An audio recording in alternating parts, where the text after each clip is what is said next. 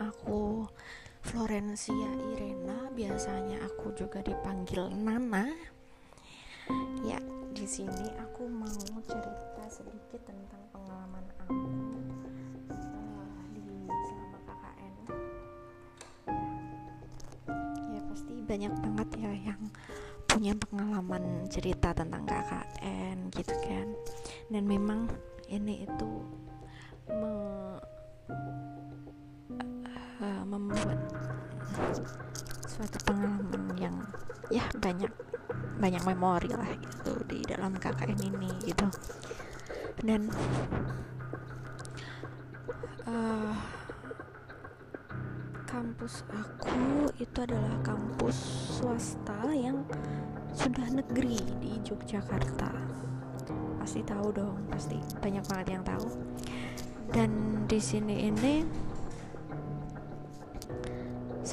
kelompok KKN berisikan 10 anggota ya.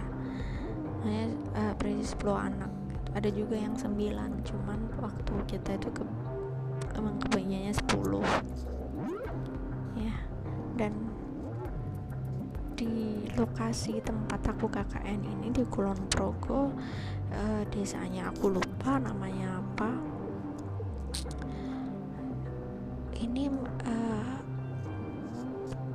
sebagai kayak pendatang baru gitu. Dari universitas kita belum pernah ada yang di situ tapi memang uh, sering orang KKN di situ mahasiswa. Kemudian waktu kita sebelumnya kan pasti ada cek lokasi ya. Kita cek-cek lokasi gitu. Tadinya kita ini mau ditempatkan di tempat dukuhnya di rumah dukuhnya gitu. Tetapi karena memang kita bersepuluh ya dan uh, sebelum-sebelum itu yang KKN di situ nggak sebanyak ini dirasa tuh nggak cukup gitu ruangannya. Akhirnya kita dipindahkan dipindahkan ke rumah warga. Di rumah warga kita dapat rumah seorang nenek simbah-simbah gitu. Dia uh, tinggalnya sendiri di situ benar-benar sendiri nenek-nenek sendi benar-benar sendiri. Jadi rumahnya itu menurut aku lumayan luas ya. Yaitu termasuk luas lah di di desa ya. Di desa kan kebanyakan mereka rumahnya lebih kecil daripada lahan yang mereka punya kan jadi kayak ada halamannya gitu ada sawah yang besar juga. Biasanya orang-orang juga di belakang tuh kan ada kayak sungai sungai apa ya? Lupa aku namanya. Dan di situ tuh banyak banget orang mancing biasanya orang mancing ke situ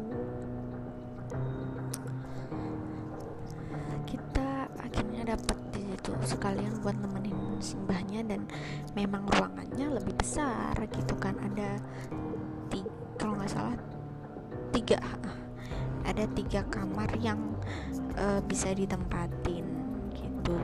Tapi memang uh, yang perempuan itu pakai dua kamar dibagi menjadi dua sama tiga. Dan yang laki-laki itu di tamunya gitu tapi ruang tamunya tuh nggak ada kursi nggak ada apa jadi bener-bener latar aja gitu. Mereka di situ kemudian kamar yang satunya uh, buat koper buat koper. Nah singkat cerita kita akhirnya ke sana. Di sananya itu kita nggak bareng-bareng kita sendiri-sendiri tapi emang waktu aku itu emang aku bareng sama teman aku. Tapi sebelumnya itu sebelum kita nyampe ke sana itu tuh udah ada teman aku yang nyampe duluan. Gitu namanya sebut aja Mawar. Jadi dia udah duduk sama Simbah di depan TV si Mawar itu. Terus aku datang sama teman aku uh, salam assalamualaikum gitu. Karena memang ya itu rumah orang dan sungkan kan ya. Ada simbah juga. Terus simbah masuk ke kamar mungkin karena malah simbah yang sungkan ya. Dan di situ malam pertama kita kita rapi-rapiin koper masukin ke mana mana mana mana selesai terus kita masih ngobrol-ngobrol di ruang TV kemudian jam 9 kalau nggak salah jam 9 itu aku masuk ke kamar. Aku karena emang udah ngantuk tapi nggak bisa bubuk. Ya ya tau kan lah. Ya terus paginya paginya itu aku mau mandi nih. Aku mau mandi biasanya kalau emang aku mau mandi tuh perhiasan-perhiasan aku tuh aku copot gitu. Dan bodohnya aku waktu itu aku bawa nggak emang emang nggak sadar aja gitu kalau ternyata aku masih bawa cincin dari rumah gitu kan. Bawa cincin dari rumah terus aku tuh mau mau ini mau nyopot gitu kan. Mau copot karena emang aku mau mandi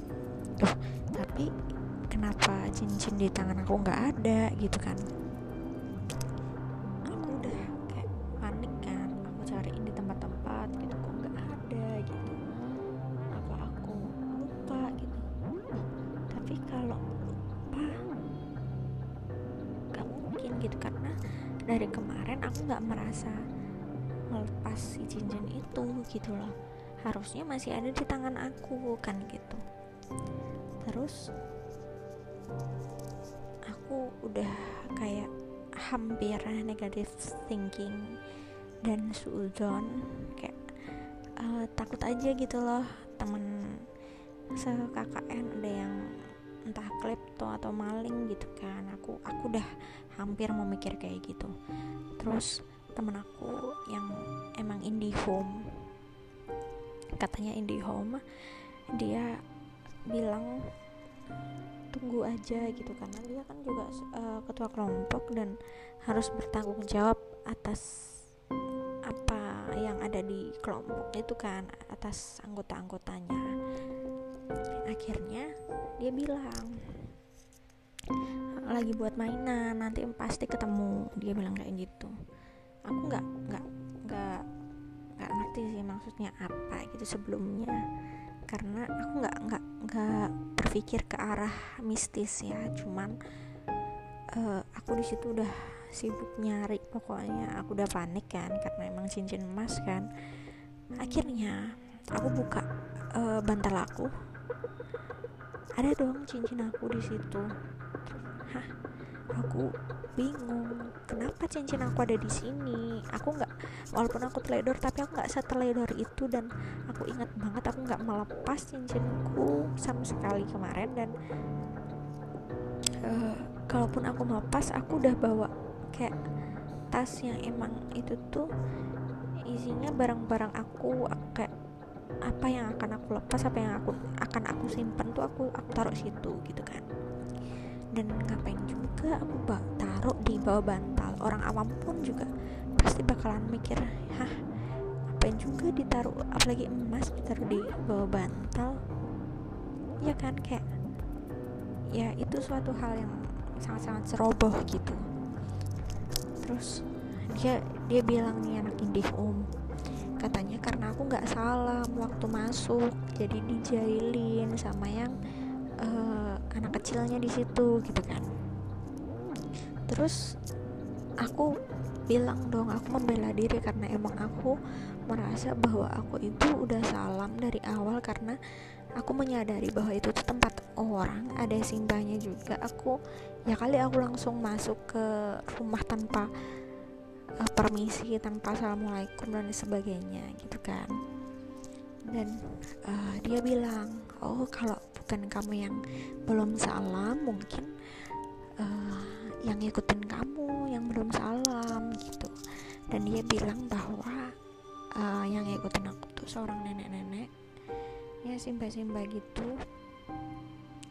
Terus aku di situ kayak percaya nggak percaya karena ya ada hal yang dia itu sok tahu dan ya pokoknya uh, ada hal yang nggak bener ada yang pokoknya gitu deh. Tapi dia emang mungkin aku percaya bahwa dia indie home. Ya tapi ya gitulah. Akhirnya di situ aku oke okay lah terserah. Maksudnya uh, mungkin yang yang sama aku yang nggak salah atau apa. Karena memang temen kakak aku juga pernah bilang bahwa aku tuh ada yang ngikutin seorang nenek-nenek gitu. Ya. Ya oke okay lah terserah gitu. Maksudnya aku juga nggak tahu aku juga nggak nggak mau dapet kayak gituan. Aku nggak tahu apa pun ya karena aku emang orangnya nggak bisa. Bukan anak indie home aku ya terus akhirnya mulai uh, berjalan KKN sampai beberapa lamanya akhirnya kita kedapatan kegiatan atau uh, proker kita itu sensus penduduk. Di situ dibagi menjadi dua tim buat sensus dan akhirnya kita udah keliling kampung sensus penduduk. Terus sore-sore maghrib gitu temen aku si mawar dia tuh duduk-duduk di depan kayak di terasnya gitu. Terus dia mau masuk nih masuk ke pintu terus dia tiba-tiba jatuh. Kita pikir pingsan dong karena memang kegiatan pada saat itu tuh melelahkan maksudnya kita harus jalan-jalan keliling kampung gitu kan. Dan mungkin aku mikir mungkin dia lemah nih dia mudah capek mungkin jadi uh, dia pingsan kayak gitu kan. Karena emang aku basic ada ada basic uh, kesehatan. Maksudnya SMP aku ikut PMR SMA dan uh, kuliah. Eh SMA enggak kuliah SMP sama kuliah. Akhirnya aku kasih lah minyak aku kasih pertolongan pertama. Sambil dia tuh tangannya udah mulai dingin gitu dan mengepal gitu loh. Mengepal gitu tapi dia nggak bersuara nggak apa. Aku aku takutnya dia beneran pingsan kan jadi aku kasih minyak terus sampai dia tuh sadar sadar jangan pingsan jangan jangan pingsan aku gitu. Terus uh, karena anggota KKN kita tuh mengalami perpecahan ya kita jadi ada dua kubu gitu. Ada dua kubu dan si anak IndiHome ini lagi pergi makan sama kubunya dia. Akhirnya uh, ada yang nyeletuk nih. Ini kayaknya kena deh gitu. Terus uh, coba dipanggil panggil tuh IndiHome IndiHome. Akhirnya dipanggil. Terus uh, dia bacain kayak entah agak tahu sih apaan gitu. Dia bacain terus si Mawarni nangis. Aku inisiatif buat masukin air hangat ke plastik buat aku kasihin ke tangan dia sama ke kaki dia karena benar-benar dingin banget. Terus uh, Simbah yang tahu keadaan itu tiba-tiba datang terus kayak bantuin gitu kayak ngurut tangannya pakai minyak gitu kan tapi Simbah tuh positif thinking. Mungkin kalau menurut aku liatnya itu Simbah tuh sebenarnya udah tahu. Cuman uh, Simbah juga takut kalau anak-anak KKN ini mereka ketakutan juga gitu Simbah kayak uh, masuk angin lagi bilang kayak gitu. Ya pokoknya Simbah me kayak kayak meluruskan gitu. Ini tuh masuk angin gitu. Tapi si IndiHome ini uh, apa juga terus-terusan nggak tahu sih apa ya ngebisikin apa gitu di telinga aku nggak ngerti. Terus ya udahlah gitu. Akhirnya udah mulai sembuh. Setelah sembuh kita akhirnya baca uh, sholat terus baca Al-Quran gitu-gitu ya. Ya iman kita iman uh, ibadah kita bertambah di situ. Dan akhirnya malam tiba malam. Aku tidur paling pojok. Aku tidur di paling pojok si mawar juga di paling pojok tengah itu teman aku. Uh, aku sensor namanya anggap aja namanya melati. Ya. Tengah malam aku nggak ngerti jam berapa.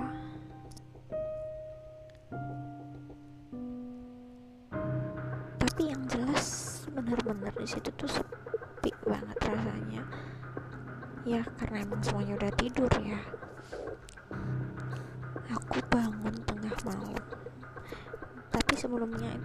mimpi atau apa gitu uh, di mimpi aku itu aku kayak masuk ke dalam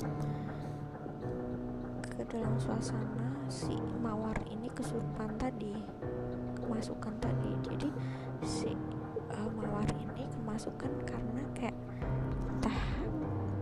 tabrakan energi atau gimana dia kayak digandeng atau ditabrak sama anak kecil diajak main gitu katanya. Ini kata anak home ya. Terus bangun-bangun aku kan uh, aku lupa itu tuh lampunya dimatiin atau enggak lampu kamar. Dan di situ aku lihat sebelah aku persis di sebelah kiri aku ada sesosok yang rambutnya panjang. Benar-benar berdiri di sebelah aku. Kayak benar-benar panjang rambutnya. Dari atas sampai bawah. Dari kepala sampai apa nih kaki itu apa sih namanya? Ya pokoknya sampai nggak kelihatan deh kakinya gitu. Kayak ketutupan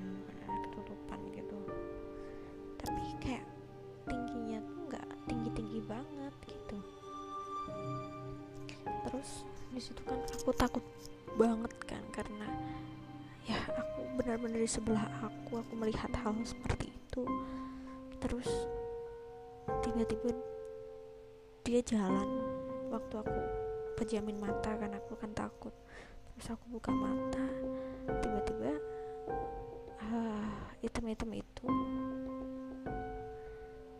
di di ini jadi kan aku tidur ter, terlentang ya dia tadinya di sisi tangan kiri aku tiba-tiba waktu aku buka mata lagi dia udah di ujung kaki aku. Terus uh, dia bilang aku masuk ya. Dia bilang kayak gitu. Suaranya suara anak kecil. Suara anak kecil.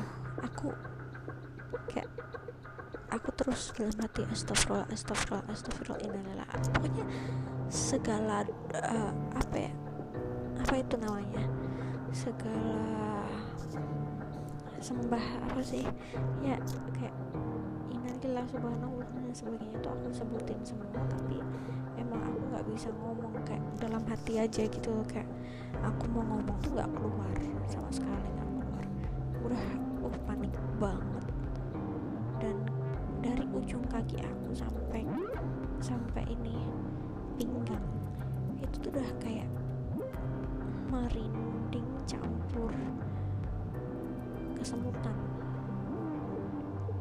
Wah pokoknya aku udah kayak nah, di situ tuh kayak aku tuh lemas dan rasanya tuh kayak gimana ya kayak ah ya udahlah gitu kan. Aku aku udah dalam pikiran aku udah udah ngerasain ah ya udahlah aku aku capek atau apa gitu. Kayak aku tuh udahlah nih aku aku coba deh dipakai aja gitu kayak aku mikirnya waktu itu kayak gitu daripada aku harus menahan gitu kan. Kayak hampir mau mau mau udah menyerah gitu kan. Tapi aku mikir lagi kalau aku kena nggak ada yang bantu karena pada tidur semua kan. Jadi aku tahan-tahanin gitu kan. Kayak aku doa terus. Terus uh, akhirnya beberapa menit kemudian kayak lepas. Rasanya tuh gimana ya? Nggak bisa diungkapkan dengan kata-kata. Pokoknya yang jelas uh, di situ tuh adrenalinnya tuh ah gitulah kemudian aku langsung kan senggol teman aku yang ada di sebelah. Aku bangun dan pokoknya sampai dia bangun. Aku tarik tarik dia. Pokoknya bener-bener sampai dia bangun melek. Karena aku benar-benar takut waktu itu dan akhirnya waktu dia melek aku pun melek. Aku udah ngos-ngosan waktu itu. Udah kayak gitu. Dan dia tanya kenapa tapi aku nggak berani ngomong karena karena takutnya ya dia nanti juga takut. Tahu kan ya rasanya kalau uh, kita sama-sama takut kayak gak ada yang melindungi kita gitu kan. Dan akhirnya dia penasaran juga kenapa gitu. Coba cerita gitu kan. Terus ya udah akhirnya aku cerita. Kita cuma diem dieman lihat-lihatan. Kita nggak bisa tidur aku bersama banget sih waktu itu. Tapi ya gimana lagi aku udah ya nggak tahu deh. Terus akhirnya waktu uh, kita pamitan waktu mau pulang akhirnya terbongkar semua dong.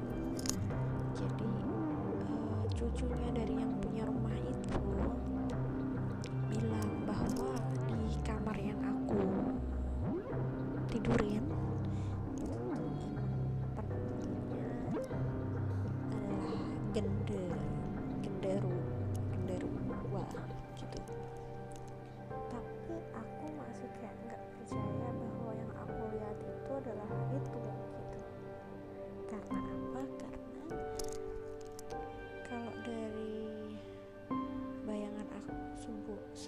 sesosok gende itu kan pastinya besar tinggi hitam. Dan yang aku lihat itu dia nggak nggak besar nggak tinggi tapi uh, pendek. Menurut aku pendek